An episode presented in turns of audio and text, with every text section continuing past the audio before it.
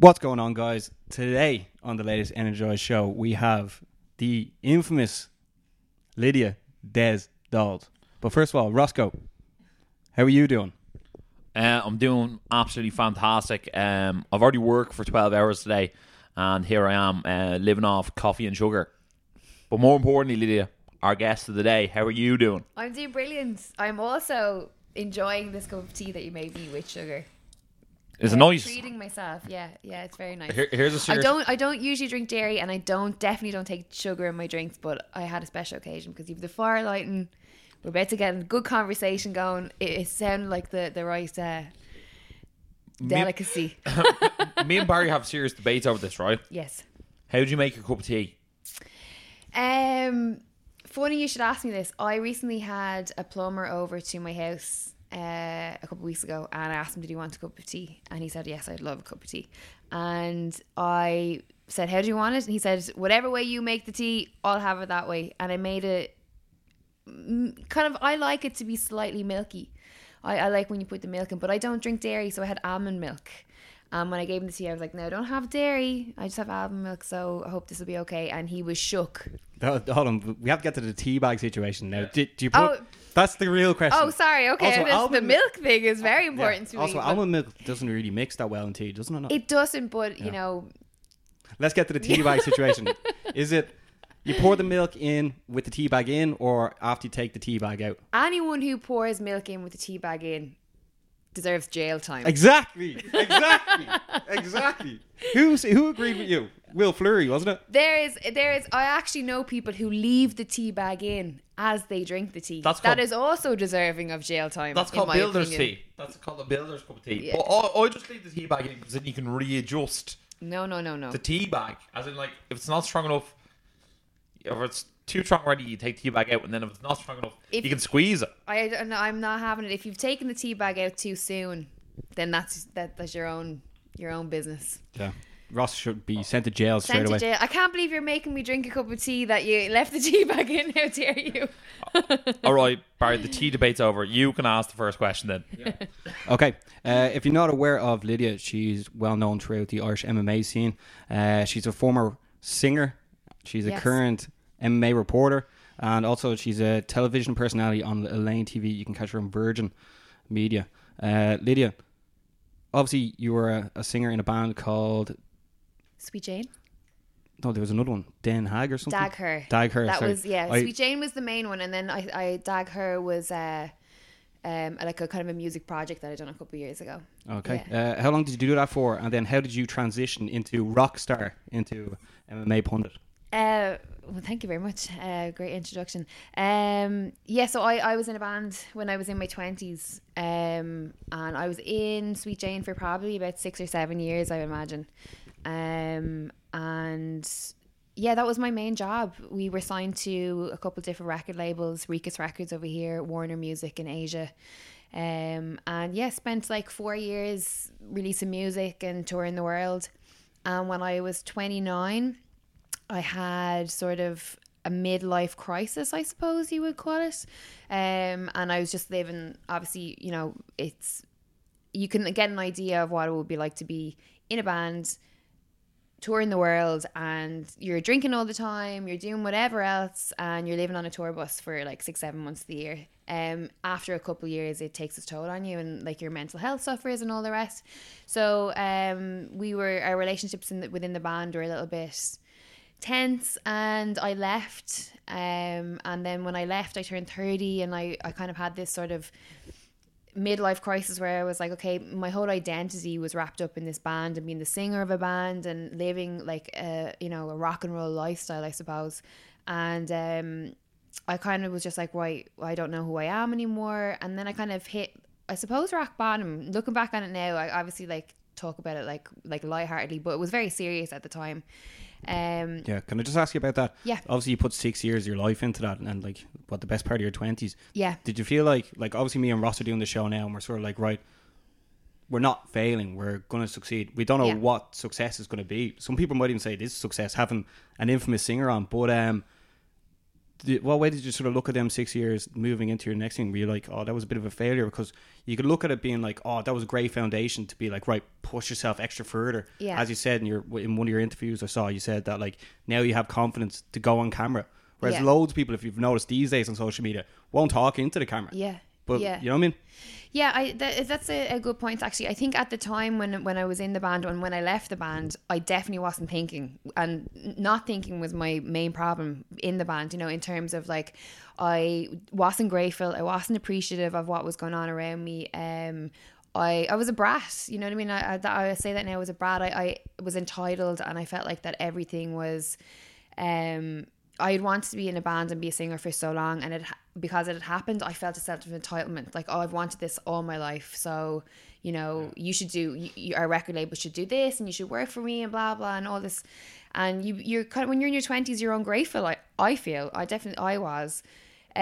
So it wasn't until when I had the sort of breakdown, I was like, right, I need a complete change. And I don't know what really possessed me to start jiu-jitsu, but I did start training jiu-jitsu, and that's when everything changed. And sorry, what was the make of your band? How many people were in it, and what type of music were you playing? There was five of us in the band. It started out there was myself and Daniel, who was the songwriter and the guitar player for the band. He, out of nowhere, just from no one, just said one day, you know, I think you'll be a great singer for a band. And did you see yourself as a bit of a Irish Stevie Nicks? Well, we I wasn't. Well, it's funny you say that, because if you're asking what kind of band it was Fleetwood Mac and Oasis. That was the sort of style of music. Stevie Nicks was a huge inspiration to me. And Courtney Love, Brody Dahl and Stevie Nicks would have been three of the most influential female singers that when I was growing up. But yeah, and it would have been that style, because it would have been, you know, that kind of rock and roll and the female led, and, you know, I had a tambourine the same way. And they're coming back to Dublin now. They are, yeah. So was it you and then four other guys? Four other guys, yeah. And how was it like being the only girl in the band? Was that rough or was that better? I don't think it was ever an issue. I think I've always been kind of one of the lads, you know, that kind of way. It might have been a bit of an issue when like their girlfriends started coming on board. That was oh yeah, the jealousy factor. Yeah, like I don't know if it's if it's jealousy as in I'm jealous of her, but it's just they don't want their boyfriend spend so much time with another girl. Exactly, it's like their time. Not even I don't even think it's with another girl. I think it's on something else other than them. Yeah, it's the talent as well. Talent can really intimidate people, you know what I mean? Yeah. Lead singer of a band, and then you're just a random group yeah, well, roadie sort of thing. I think them, not you, sorry. I think that was one of the factors in the band that led to us breaking up, and the demise of our relationships within the band was that, you know, this, and again, this is just my perception. It's not actually the reality. Like might not everyone. There's three versions of every story: your version, their version, and the truth. You know, so this is just my version of it. And I think that being the lead singer of a band, when you do interviews and you do like video interviews or magazines or whatever it is, the magazines want to put you on the cover. They want to put you in the picture because you're the singer and you're the like main attraction. But then you have four other people in the band who work just as hard and who love the band just as much, but they don't get any attention. Do you know what I mean? So it sounds a little bit petty, but after 7 years, that can start to like nip away at the band. And you know, I definitely, if I was to start it over now and go back to the band, everything will be very different because I'm a different person, and I've done a lot of work on myself in between that time of leaving the band, starting training jiu-jitsu, and then starting making XTV. Yeah, I always think with a band it's very hard to share that equality factor. Like if you look at someone like U2, sort of like Bono, The Edge, then there's Larry Mullen, and then like people are like, who's that other fella? It's like Adam Clayton. I remember him. You know what I mean? It's you're never going to get it all fair. Sure, look at Queen, like Freddie Mercury, like owned that band. Absolutely. And then, you know, it was just the way it worked. You know what I mean? Funny you mention Bono and U2, actually, because my housemate is Bono's goddaughter, and we talk about this all the time. In that, you both always wear sunglasses. That too, yeah. But it's the thing. It's when you actually have been in a band or you're around people that work in the music industry, and you see how common it is for bands to fall out, drug addiction, alcoholism, whatever it is. And then to see U2 and see how they have actually kept it together, regardless of what you think about their music or Bono as a person, in terms of business people and in terms of how they managed to go and last, have this longevity, is incredible, you know. I think Ireland is the only country in the world that can have a band as successful as U2 and half the countries go, nah, we don't like them. Well, it's a typical Irish thing, isn't it? Like the typical Irish begrudgery. I love it. It's like, well, it makes our culture, you know. Although it's quite funny, everyone's like, don't like U2, but The Edge, he seems cool. Yeah, he seems like the type of guy you want to sit in a bar with.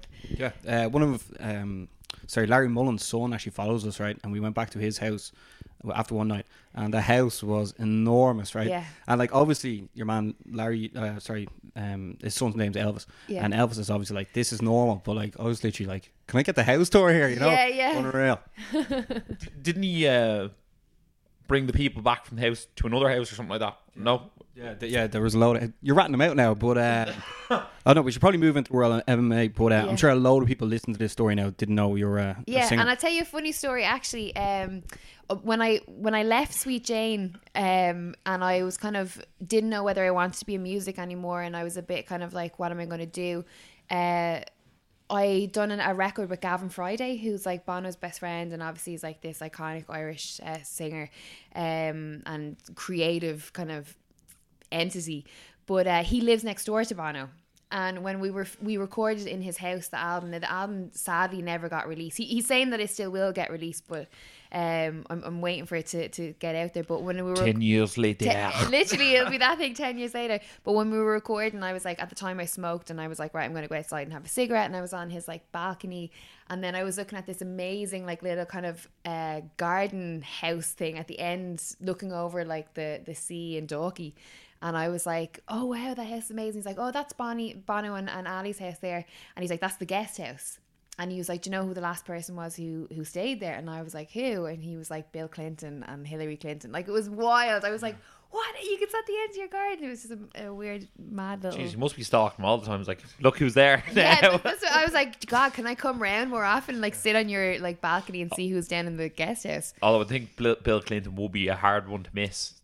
Definitely. So after your music career, you're framed jiu-jitsu. Yes. Did you watch any mixed martial arts before that, or did you just happen to find yourself in a jiu-jitsu class and then you fell in love with it? What happened was, my brother trains MMA, and I was living in Australia at the time, and you know, I'd heard him talk about jiu-jitsu. He'd done boxing all his life. I was never into sports. You couldn't get me to walk 5 meters to the shop. I was so, like, literally did not do any sport or exercise whatsoever.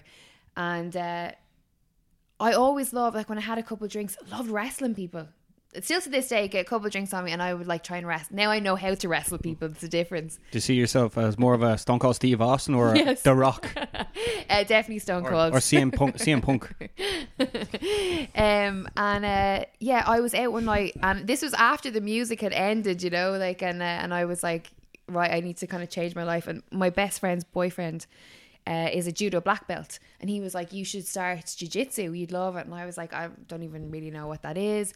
And I went to his judo club about 2 weeks later. He convinced me to go up, and he'd done like jiu-jitsu privates, like basic stuff, and we done that for about 2 months, and I was like, God, I love this, this is amazing. He was like, now you have to go join a jiu-jitsu gym. But I was absolutely like shitting myself. Sorry, can I swear? You can say whatever you want. Okay. No, you fucking can't. But I was absolutely terrified. And I was like, where do I even go? Like, where does one go to jiu-jitsu? And he had known a couple of girls that were training in East Coast Jiu-Jitsu Academy, which is now my gym. I went out and I paced the roads that the gym is on, I'd say about 15 times, and I was like, I can't go in, I physically can't. Like, I put on so much weight since I left the band, and I was just drinking all the time, so I was like unhealthy. I was like about 30 kilos heavier than I am now, and I was like, I can't do it. I got to the door, and I was 15 minutes late for the class at this stage because I'd spent so much time pacing the street. You're warming up. Yeah. You're actually giving me anxiety telling me the story. Like, I know, but I have anxiety thinking about it myself, right? And I got to the door of the gym, and I was like, they had started the class, so I was like, God, now it's even worse. And I stuck my head in, I was like, sorry, I'm starting, I'm really late. And then it was when the instructors was like, no, go on, just get changed, like, come in. And I went in and I was so out of my depth and so uncomfortable, and it was the worst thing. It was the worst hour of my life. But I went back the next day, and then I kept going back, and it changed my life, which is the short end of the story. Yeah, no, I've actually done a few jiu-jitsu classes myself, and I've had a few funny experiences. Just that I went to actually one of the 10th plan jiu-jitsu classes here in Dublin. It's just down in Fairview, and the instructor, like, obviously was like doing his demonstration. There was actually only four of us in the class, and the other four were all well versed in jiu-jitsu, and I was like, hey, first day, right? And then like they'd be like, catch me, and then I just started laughing, right? Yeah, and they were like, why do you keep on laughing? I was like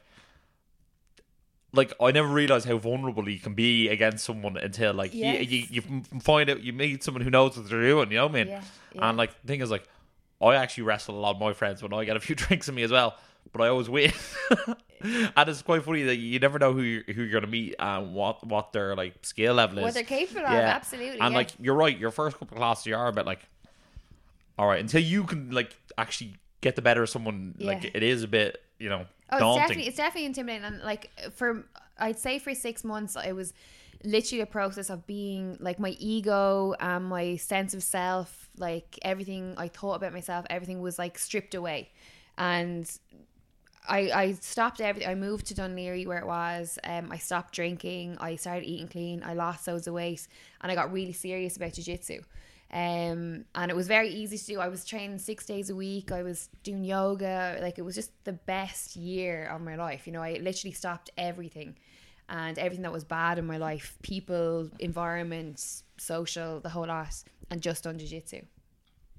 It sounded like you turned into a bit of a monk, would you say? I did, and my friends said that to me. They were like, you're too zen. Yeah, it almost sounds like you use it as rehab, but I'm sure like loads of people do this. I did. And look at like Jonah Hill, for instance. Like, he's straight in now, like mad about the old jiu-jitsu. Absolutely. And it was funny because through jiu-jitsu, I was able to recognize in myself that, you know, what I didn't like about myself, what I did like about myself. And it made me face myself, which I had never done before.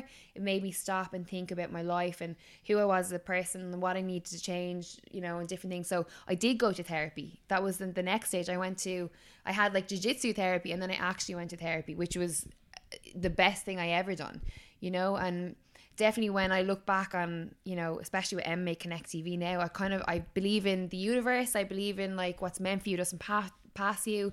I believe that we all have a purpose here, and it's our kind of duty to figure out what our purpose is, and to live good lives and be good people. And starting jiu-jitsu was the start of this huge just journey that I'm on.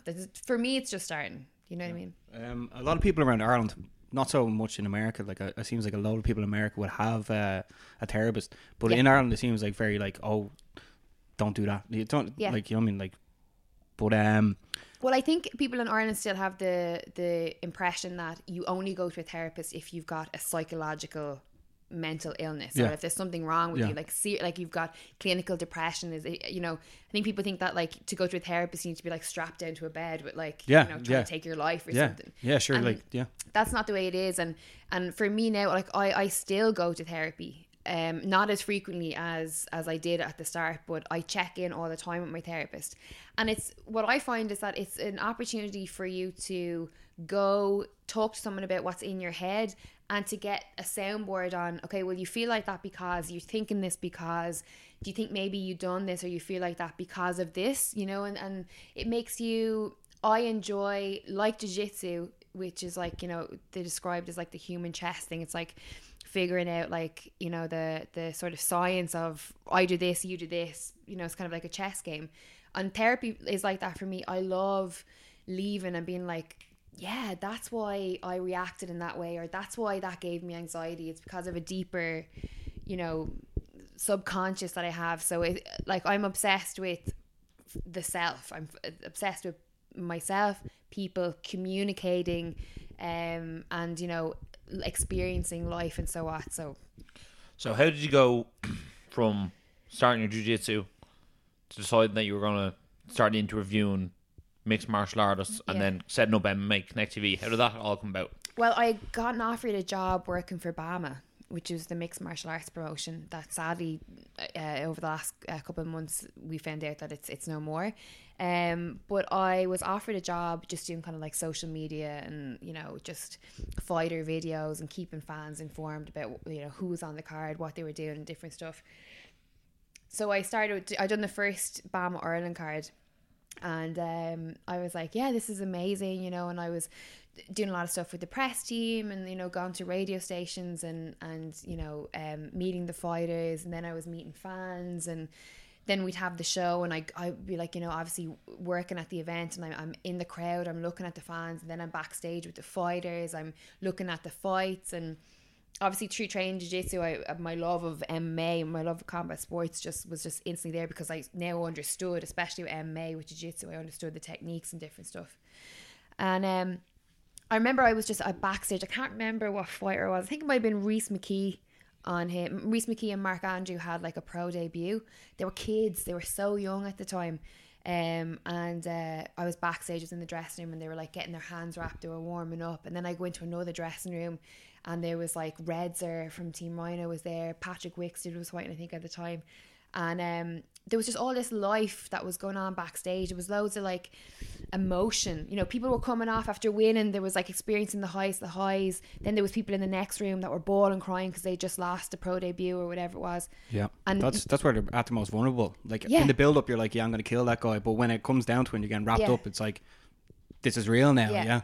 And it was like, there was this sort of raw emotion and sort of like an honesty. There was, you know, obviously the build up to a fight, we all know about like this kind of the Conor McGregor era of like, you know, the videos and the training videos, I'm an animal, this kind of stuff that's on social media.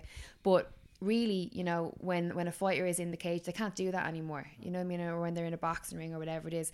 It's the ultimate honesty that you see people for what they are in those rings, you know what I mean, you see into their souls. Well, see, the thing is about MMA, right, as a fan, I actually like really enjoy watching the training and the build up. Like the fight is just like, okay, well, obviously you want them to win or whoever you want to win, but like I love watching their hard work and the dedication. That's what made me fall in love with it, because I feel like some people see it as human cockfighting, but like if they saw the build up to that event, then they'd understand what it was, you know. They're not just like on the street looking for a street fight, you know. Well, I mean, I think because there's a big separation between people who watch combat sports, who train combat sports, and then fighters. Like there's a big, it's, you know, I suppose like when you watch football and stuff, or you watch rugby or any sports, you know, you have like armchair supporters or like, you know, armchair coaches or whatever, and they're like, oh, you should have passed the ball, you should have done this.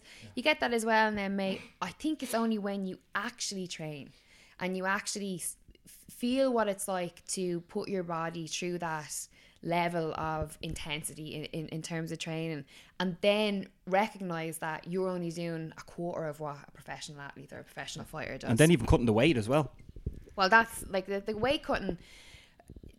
When I started like actually working in combat sports and being around people who were weight cutting, it was the biggest like eye opener in terms of like mental strength, mental determination, and like how the body actually reacts to being, you know, to not having certain foods and water or whatever it might be. And then when I started competing in jiu-jitsu myself, I was only cutting like 3 or 4 kilos just to make a certain weight class. And so you're cleaning up your diet, and then like the last week you're doing like a weight cut to get the last 2 kilos off. And then you think about fighters who are dropping 20-odd pounds, you know what I mean, on a fight week. It's even Anthony Rumble Johnson. Remember he was fighting at, like, featherweight, probably. He was down at 170, but, like, the way he cuts his own battle, it's just one of those things where the only time I ever get frustrated with MMA fans is that, like, a lot of the time, like, you could have a really good fight. Like, you could have, like, Damian Maia doing work on the ground, and then, like, the fans start booing because they're not, like, you know, just aimlessly throwing punches at each other. And I'm like... You have to admire each individual art in its glory. You know what I mean? Well, the MMA fights when you're in the crowd, or when you can hear the crowd for MMA fights, you can definitely hear the people who don't know the sport. Yeah. Because you'll have, you know, I remember once I was watching a fight and someone, one of the fighters had the other fighter in closed guard, and there was like a load of guys and they were saying, just get up, just get up. Yeah. And I'm like, well, if you were in closed guards, you would understand that the idea is for you not to be able to get up. You know what I mean? Some people say that to be funny as well. Do you know what I mean? Yeah, yeah. And then, you know, you hear like, when it goes to the ground and mate, stop rolling around, come on, fight. Like people just want to see stand up, and I get that, you know, I understand it to a degree, but like. Oh, see, I'm almost of like Ben Askren thinking that like, if he can take you down and hold you down for 15 minutes and you can't get up, that's your problem. You know what I mean? Yeah. Like, I don't actually like stand-ups whatsoever. And like, a lot of people will be, you know, very much against that. They love a good old stand-up, but I'm more so like, look, he took you down, he's on top of you, he got you there, now that's your problem. But it's funny, I've watched so many fights, you know, and like when you get a good wrestler or you get someone who wrestles someone to the cage, you know, and they've pinned them to the cage wall for the whole fight, for the 3 rounds, and then you have the fans being like, oh, he just pinned him down, just sat on him for 5 rounds or for 3 rounds. It's like, but that was his game plan. He's a wrestler. He's not a striker. That's MMA. That's the beauty of it. That's where the sport originated from. It's like, you know, go back to Pride 1 and stuff. You know, you have a jiu-jitsu guy against a boxer or a kickboxer or whatever it is. That's where the sport originated from. Do you think, okay, obviously now these days most champions have like a huge background in wrestling. Yeah. Do you think schools should try and implement that, or there should be more gyms opening up that? Because we've seen James now. James is like obviously a jiu-jitsu I don't know, like Keane is obviously Muay Thai. You mean James Gallagher? James Gallagher, sorry, yeah, James. So James jiu-jitsu got promoted last week or a couple of weeks ago, I believe. So he's a brown belt, and I definitely know, you know, in terms of like John Kavanagh and his belt system, he doesn't just go handing out belts to promote people for the sake of it. Like I firmly believe that, you know, if John was going to promote you and give you a brown belt, then you are absolutely deserving of that. And James has a phenomenal grappling background, you know what I mean? Yeah. Well, I just mean like most of them come back. They go back to what they know, is what you're kind of saying. No. Like most of them come from like James. Obviously, is his background is jiu-jitsu. Like, not many fighters will go into SBG and be like, "Oh, my background is wrestling." Yeah, you know what I mean? With Sergey now is like the he's the coach. He's got a couple guys. I actually don't know what their names are, but I know they come from a wrestling background. And it was funny, I was in Team Rhino this weekend, and I was doing an interview ahead of a show this weekend, Cage Warriors Academy, and there was a wrestling class going on, and there was 45 amateur and pro fighters on the mats, and Bill McCann is the guy who actually teaches wrestling. That's exactly what I asked him. I was like, do you think that it's missing out of guys you know, out of their game is like wrestling, you know? There's such a big play on like obviously Muay Thai, kickboxing, jiu-jitsu and boxing, but there's a huge gap for wrestling, and I think watching Irish fighters a huge gap for them to improve in wrestling. Do you know what I mean? And it's such a good game plan. You're at such an advantage if you've got a good wrestling background. But I think it's one of those things where Irish people are never going to be as good as the Americans wrestling, because they're like they high school wrestling, collegiate wrestling, and then like.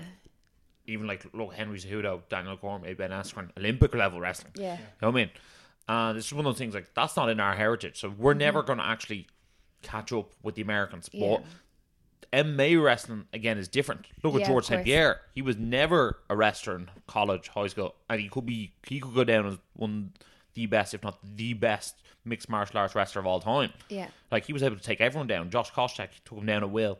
NCAA Division I wrestling champion. So, like, as much as we'll never have that base level wrestling, it doesn't mean that our guys can't, you know, stop the takedown of those high level guys. Yeah. So it's one of those things, like Sergei seems to be doing great work with everyone over here. So it's one of those things where, yeah, we probably won't be as good at wrestling, but I don't think that necessarily means we can't. Doesn't mean we shouldn't train it. Yeah, it doesn't mean we shouldn't train it. And we can still be the champs, guys. We can still be the champs. Dream big. Dream big. Sure. Robert Whittaker was trying to get on the Olympic team for Australia for wrestling. Yeah. And obviously, the UFC would, like, you know, say what you're doing, right? But I just think, yeah, we're never going to have an Olympic wrestling champion, but we can still be good. Absolutely. I agree. Yeah, so Sergei, Keep on doing that cool job. Is that his gym out in Ace now? Is that I don't know. I haven't had a clue. I've no idea. He seems to be running out there anyway. Yeah, I think Peter Queeley as well. Between the two of them, they're doing an absolute great job. I saw his son out there doing like some sort of like power lifts and deadlifts on Instagram. Did you see that now? No, I didn't. No. All right, well, there you go. Yeah, I'm sure it's great. Yeah, well, give him a look. I think his name is Albert. Yeah. Oh, brilliant. Do you think more mixed? Sorry, do you think more mixed martial art, like jiu-jitsu or Muay Thai or even wrestling, should be added into like the school curriculum for PE? Because like with the amount of time we spend throwing a javelin that I'm never going to do again was just absolutely pointless. You don't know when you're going to need to throw a javelin. Throw you out the door after. Good luck. Here's my thing. I think that it should be compulsory for all children to do martial arts. If I had to choose what martial art they should have to do, for me it would be jiu-jitsu. Yeah. I think that jiu-jitsu is more than just a sport. It's a mental and physical tool of empowerment for any person. I don't think that, you know, not that I wouldn't like to see kids doing boxing or Muay Thai or kickboxing, because obviously responsible clubs won't have kids doing headshots anyway, regardless of what outlet it is. But I think that jiu-jitsu is like, you know, and maybe I'm biased, but I think that jiu-jitsu is just something that would benefit so many people. Do you know what I mean? So I know that in like Saudi Arabia, Abu Dhabi, Dubai, they have jiu-jitsu in all schools. It's compulsory. It's like hurling or... Is hurling compulsory over here? I can't remember. I think at one stage you're given a stick in your hand at some stage of your life, and it's like hurling or the library. Yeah. I definitely went to the library. I think it's like, anyway, that's for sure. Right. I think what happened is you play sort of gaff for like 10 weeks in a row. It's like, right, we have to play hurling this week, you know what I mean? Yeah. And like obviously hurling's always a funny one because obviously some kids play it and then like their own round, and then you see the kids who've never played and you're like. Yeah. They look clueless and they're terrified. But you know what? It's funny because I'm at an age now where like my kids, I was going to say, my friends are starting to have kids. And I'm always saying to them like, oh, it's, you know, a couple more years. And when they're 4 or 5, you'd be able to put them into jiu-jitsu. And they're horrified. No way. No, I don't want them fighting. But they'll happily throw them onto a pitch for rugby or whatever. You know, all contact sport has an element of danger. You know what I mean? All contact sports or all sports, there is an element of you may get hurt. You know, like... The only way to stop yourself getting hurt is sit in your room for days on end or whatever, you know. So the one thing that jiu-jitsu has taught me is that always try new things and don't be afraid to try new things. Yeah, well, I'm actually having a kid in June. So I heard. Congratulations to you. Thank you very much. And if it's a girl, we don't know if it's a boy or a girl. If it's a girl, it's going to be the next Katie Taylor. And if it's a boy, it's going to be George St. Pierre. Because... in terms of female and male combat athlete sports, they're my two favourites. Amazing. Yeah, because, you know. I interviewed a little girl. Her name is Summer Ivory. She's a Muay Thai fighter, and she's like a champion Muay Thai fighter. She trains. That's a really good name, isn't it? Yeah, like her parents knew exactly what they were doing there. But she trains with Rob Carriott and Joyce Suet and Bray. And she trains with Katie Taylor. She does boxing with her. And when I was interviewing her, I was like... you know, you could be the next Katie Taylor of Muay Thai. And she was like, well, why can't I just be the next Summer Ivory of Muay Thai? I was like, oh my God, a 6-year-old has just like totally wiped the floor at me. I was like, yeah, totally. And I put it up on her Instagram and I tagged Katie in, and she was like, oh, I love Summer. She's going to be a champion for sure. You know, it was such a lovely moment. It's great to see the kids with such confidence, like Nate the Great Kelly. And like, that's what we know him as, Nate the Great. Like, he got up on his dad's shoulders when during the Aldo versus McGregor press conference and told him one day, Dana White, you're going to sign him in the UFC. And like the fella's, I think he's jiu-jitsu champion. Do you know that wasn't his dad? That was BJJ Lebowski, Stephen Larry. Oh, was it? Okay. To be honest, I wasn't really looking at whose shoulders. I just assumed it was his dad. But yeah, anyone who's kind of old school Irish MMA will know Stephen Larry. He's like jiu-jitsu brown belt, but he ran Battlezone, an old Irish MMA promotion with Andy Ryan from Team Rhino. So that's who was up on Nate brilliant. Was up on his shoulders. Yeah, iconic moment. I've actually been to 1 or 2 Battlezones before because my brother's a personal trainer in gym down the road, and Ondrum Gould and Sean Paul. Drummers. Yeah, they both fight out there. Drummer's over in Australia now. He's a great fighter. Yeah, he was a great fighter. He was actually very grapple heavy in his fighting style. He's A lovely fella. Well, I think Andy Ryan has the most black belts, jiu-jitsu black belts and judo black belts in the country out there. So, you know what I mean? He's in good stock. He's an absolute beast, that fella. I mean, you know what? He is. He's probably the nicest guy in the MMA game. He'd actually give anyone the time, that fella. Do you know what? He's, you can understand why he's got such a good team of lads behind him. He's tough.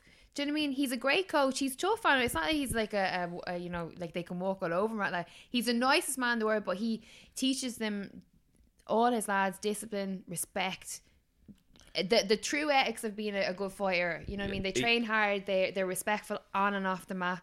And he's sort of like almost like a father figure. Yeah, I was going to say he's like the dad of the Irish MMA game. That's who he is. For me, obviously, like being, you know, I hate being like, oh, I'm a female in combat sports and we're so few and far between, but you know, there's obviously been certain things along the way over the last couple of years where I've needed a voice on, or I'm like, oh God, I don't know. And like, as good as my own dad is, he doesn't understand the sport or the game or what, you know, media and what that sort of stuff. And Andy would be someone that I would, you know, pick up the phone and be like, well, what do you think? And would always tell you the truth. He'd always be honest with you. And it's very, you know what you're getting with him. Do you know what I mean? It's a lovely quality. He's a great guy. Yeah, he seems absolutely incredible. And like, just look at the other people he had out there, like Neil Seary, you know what I mean? Getting up 6 a.m. to go do his day job. Yeah. Then like professional fighter in the evening. It just seems like they have a lovely like family vibe out there. And like sometimes you see Andy Ryan every now and then on Instagram calling out the people who aren't there on a train who should be. Yeah. He's just like that guy. Brilliant. I love it. He's great on Instagram, actually. You should follow him, Coach Andy Ryan. Andy, your listeners. He says something. He says something at the end of his... he does it all the time. It'll come back to you and you can remind... Yeah, think about it. Yeah. Obviously, the MMA scene in Ireland over the last 5 years has just totally changed. Yeah. You know what I mean? And even the way you said Neil Seary was doing... I miss Neil Seary from Irish MMA. He was so lucky that he was just that bit older and stuff. But see the way there's a new wave coming in, and everyone's with Bellator now. Obviously, you're like the only girl that I really know in the scene that's doing all, like putting in such a hard effort. I remember we were at the last BAM at Bellator, and I saw you were like walking around making sure everyone was okay. And I was like, Jesus, like. It was not. I was like, there. I don't know. She's looking after everyone. I don't know. Yeah. Because it was weird for a while. It seemed like most MMA sort of journalists or reporters weren't really helping anyone out. I sort of got that vibe anyway. But what way do you see it going for the next couple of 5 years? Because if at least, well, John Kavanagh's cornering like 13 people, and I think isn't Andy cornering like 2? Redzer, and he's got 3. He's got Redzer, Miles Price, and Andy Murphy. If half of them win on the card, Bellator will definitely come back because like John Kavanagh's sitting at the round table there. But what do you think is going to happen then with the Irish MMA scene? Because like you've obviously been to like Cage Legacies and Battlezones and you know nearly every fighter coming up. Yeah. If that becomes more on TV, obviously MMA Connect TV, do you see yourself like getting like a role within Bellator in some sort of way, or you know what I mean? I don't know if I would want a role within Bellator, if I'm being perfectly honest. There was a time where I was like, oh, I could use MMA Connect TV to leverage myself to get on this place. I only asked her because I saw you say that in an interview. No. It's, there's no problem at all. But, and I definitely thought that way. But I then sat back and I was like, I think I thought like that because I was limited in where I thought MMA Connect TV could go. And I kind of had to pull myself up on that. And I was like, well, you work 7 days a week on this. You like, you know, I have no social life whatsoever. My entire week is building this business. And I was like, it becomes your baby, doesn't it? Absolutely, yeah. And it's like a double-edged sword. You know what I mean? It's like I have it's not even about, you know, MMA Connect TV anymore. It's about like learning how to grow a business, you know, and anyone who has their own business that is living off of that business will understand what I mean. It's like a sacrifice, and I never understood how much of a sacrifice that it would be. I used to see people all the time saying like such a sacrifice to have your own business stuff, and I was like, yeah, that's, you know, they don't get to be as social as they want to be, or they don't have a lot of money or whatever it is. But it's the sacrifice of like, you know, a friend's wedding. Oh, I've got a huge show and that's my income, you know, and like there's just so much you miss out on, so much in terms of like family, friends and different stuff. And you know, and you're constantly unable to shut off, you're constantly switched on, you're you know, constantly thinking about running the business, being creative, what can I do next? Like, did that work? You know, it's 24/7. But to answer your question, I don't know if I, like, obviously, I mean, if Bellator ring me in the morning or like, we've got this amazing offer for you, then obviously I'm going to hear them out.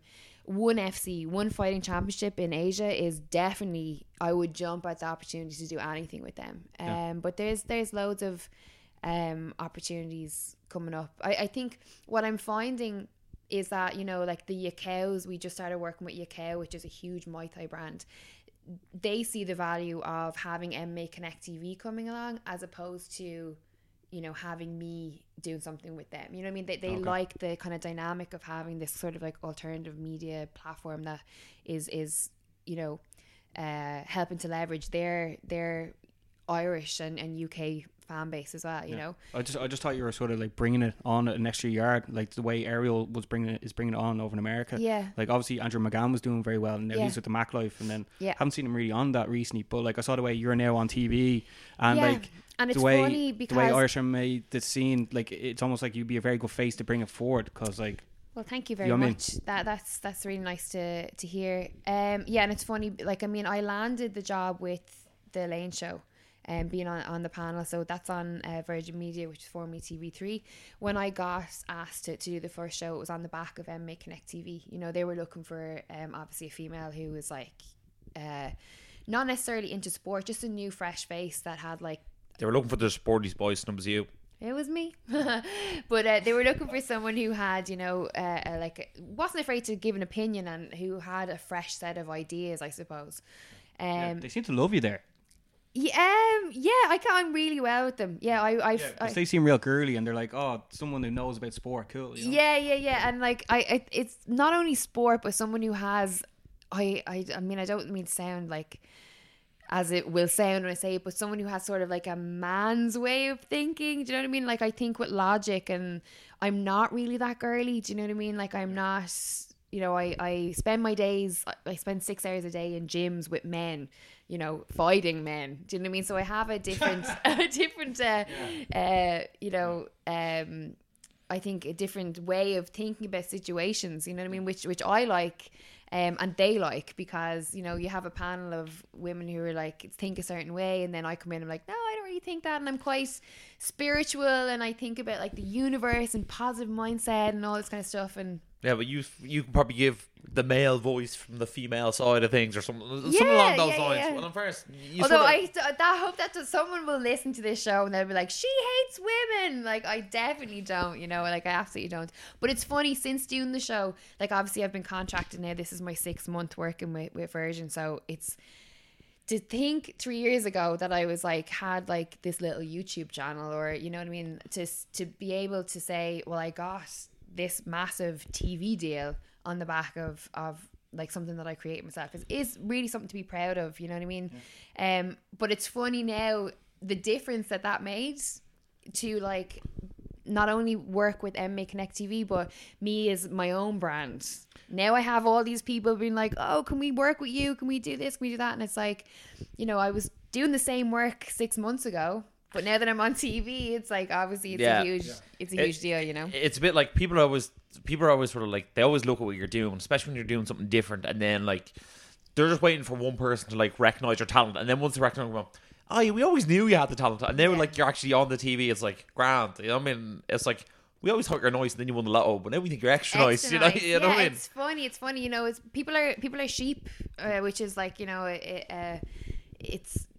it doesn't sound very nice to say it, but that's the reality. So people are sheep and they follow people. So like if someone backs you, then they'll back you. But that takes a true real business person or a real entrepreneur to be able to take the brave step and say like, I'm going to back that person when nobody else is. Yeah. I see something in her or him that is going to do good work and good things. And yeah, but it's easy enough for you to do as well because you love it.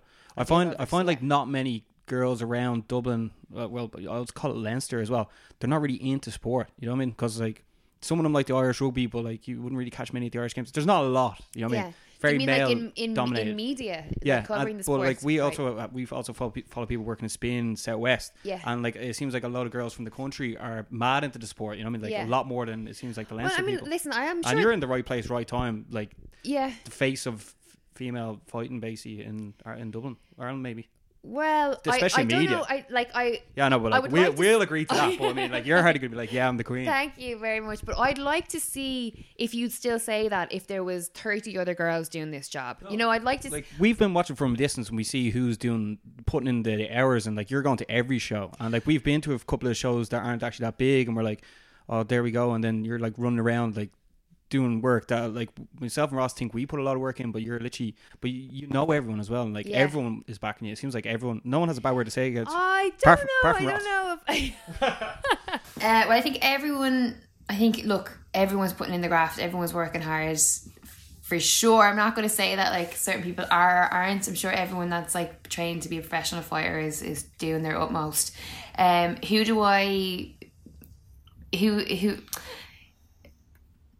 If you were asking me who do I think is the hardest worker, well, I'll just answer it honestly. I'll answer my personal opinion. And this is only because I spent so much time with him, and I done a documentary on him, and I followed him on a lot of fight camps and fights that he's had. So I've been around him in like, you know, in a high intense times. So I see the commitment and the work that he puts in, and that would be Craig Coakley, arguably Ireland's greatest Muay Thai fighter that there has ever been, and probably that there will ever be. He's currently ranked 9th in the world. He's the only Westerner for his weight class that's in the top 15, I think. Everyone else is Thais. So when you think about that, like, Thailand, that's where Muay Thai originated, and we have this like guy from Dublin who's like up there at number 9, and he's like literally he's climbing his way to the number 1 spot.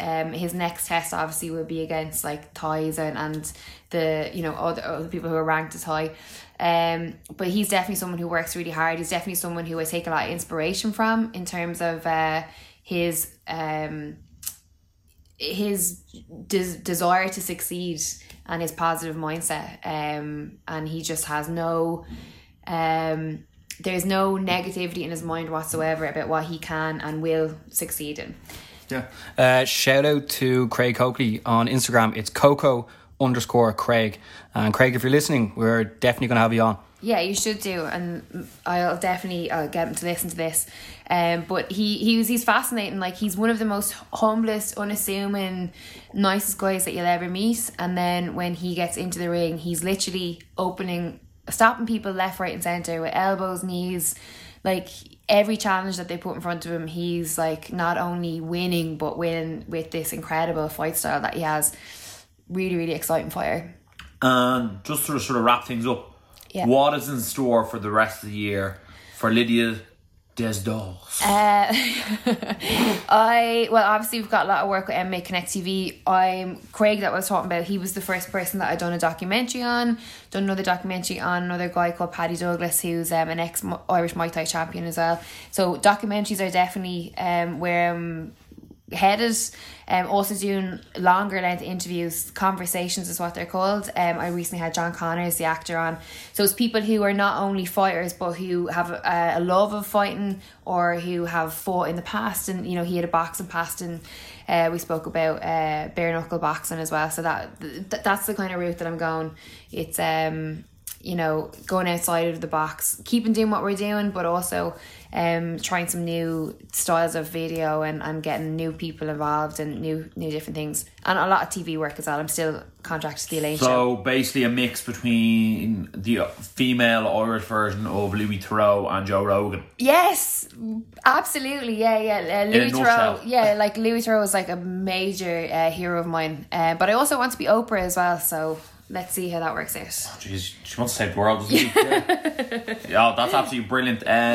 Before we let you go, Lydia, do you have any sponsors or any shout-outs you want to give before you head off? Yes, I do. I would like to say thank you very much to Fighters Corner in Finglas, #1 fightwear fights store in the country. And they sponsor MMA Connect TV and have done for the last couple of months. And without them, I wouldn't be able to do this full-time. So thank you to them. Yeah, and where can everyone else find you online? My own personal stuff is at Lydia Day Dahl, and then MMA Connect TV is all at MMA Connect TV. And you can watch me on The Elaine Show on Virgin Media 1 at 3pm Monday to Friday. Yeah. Well, thanks a million for coming on the show, and I'm sure like this is going to be a massive year for you, especially with the TV. So when you become famous, making them documentaries, don't forget us. Don't forget us. Yeah, I won't. Never forget anyone. Thank you very much, lads, for having me on, and continued success. Well, and as always, stay energized.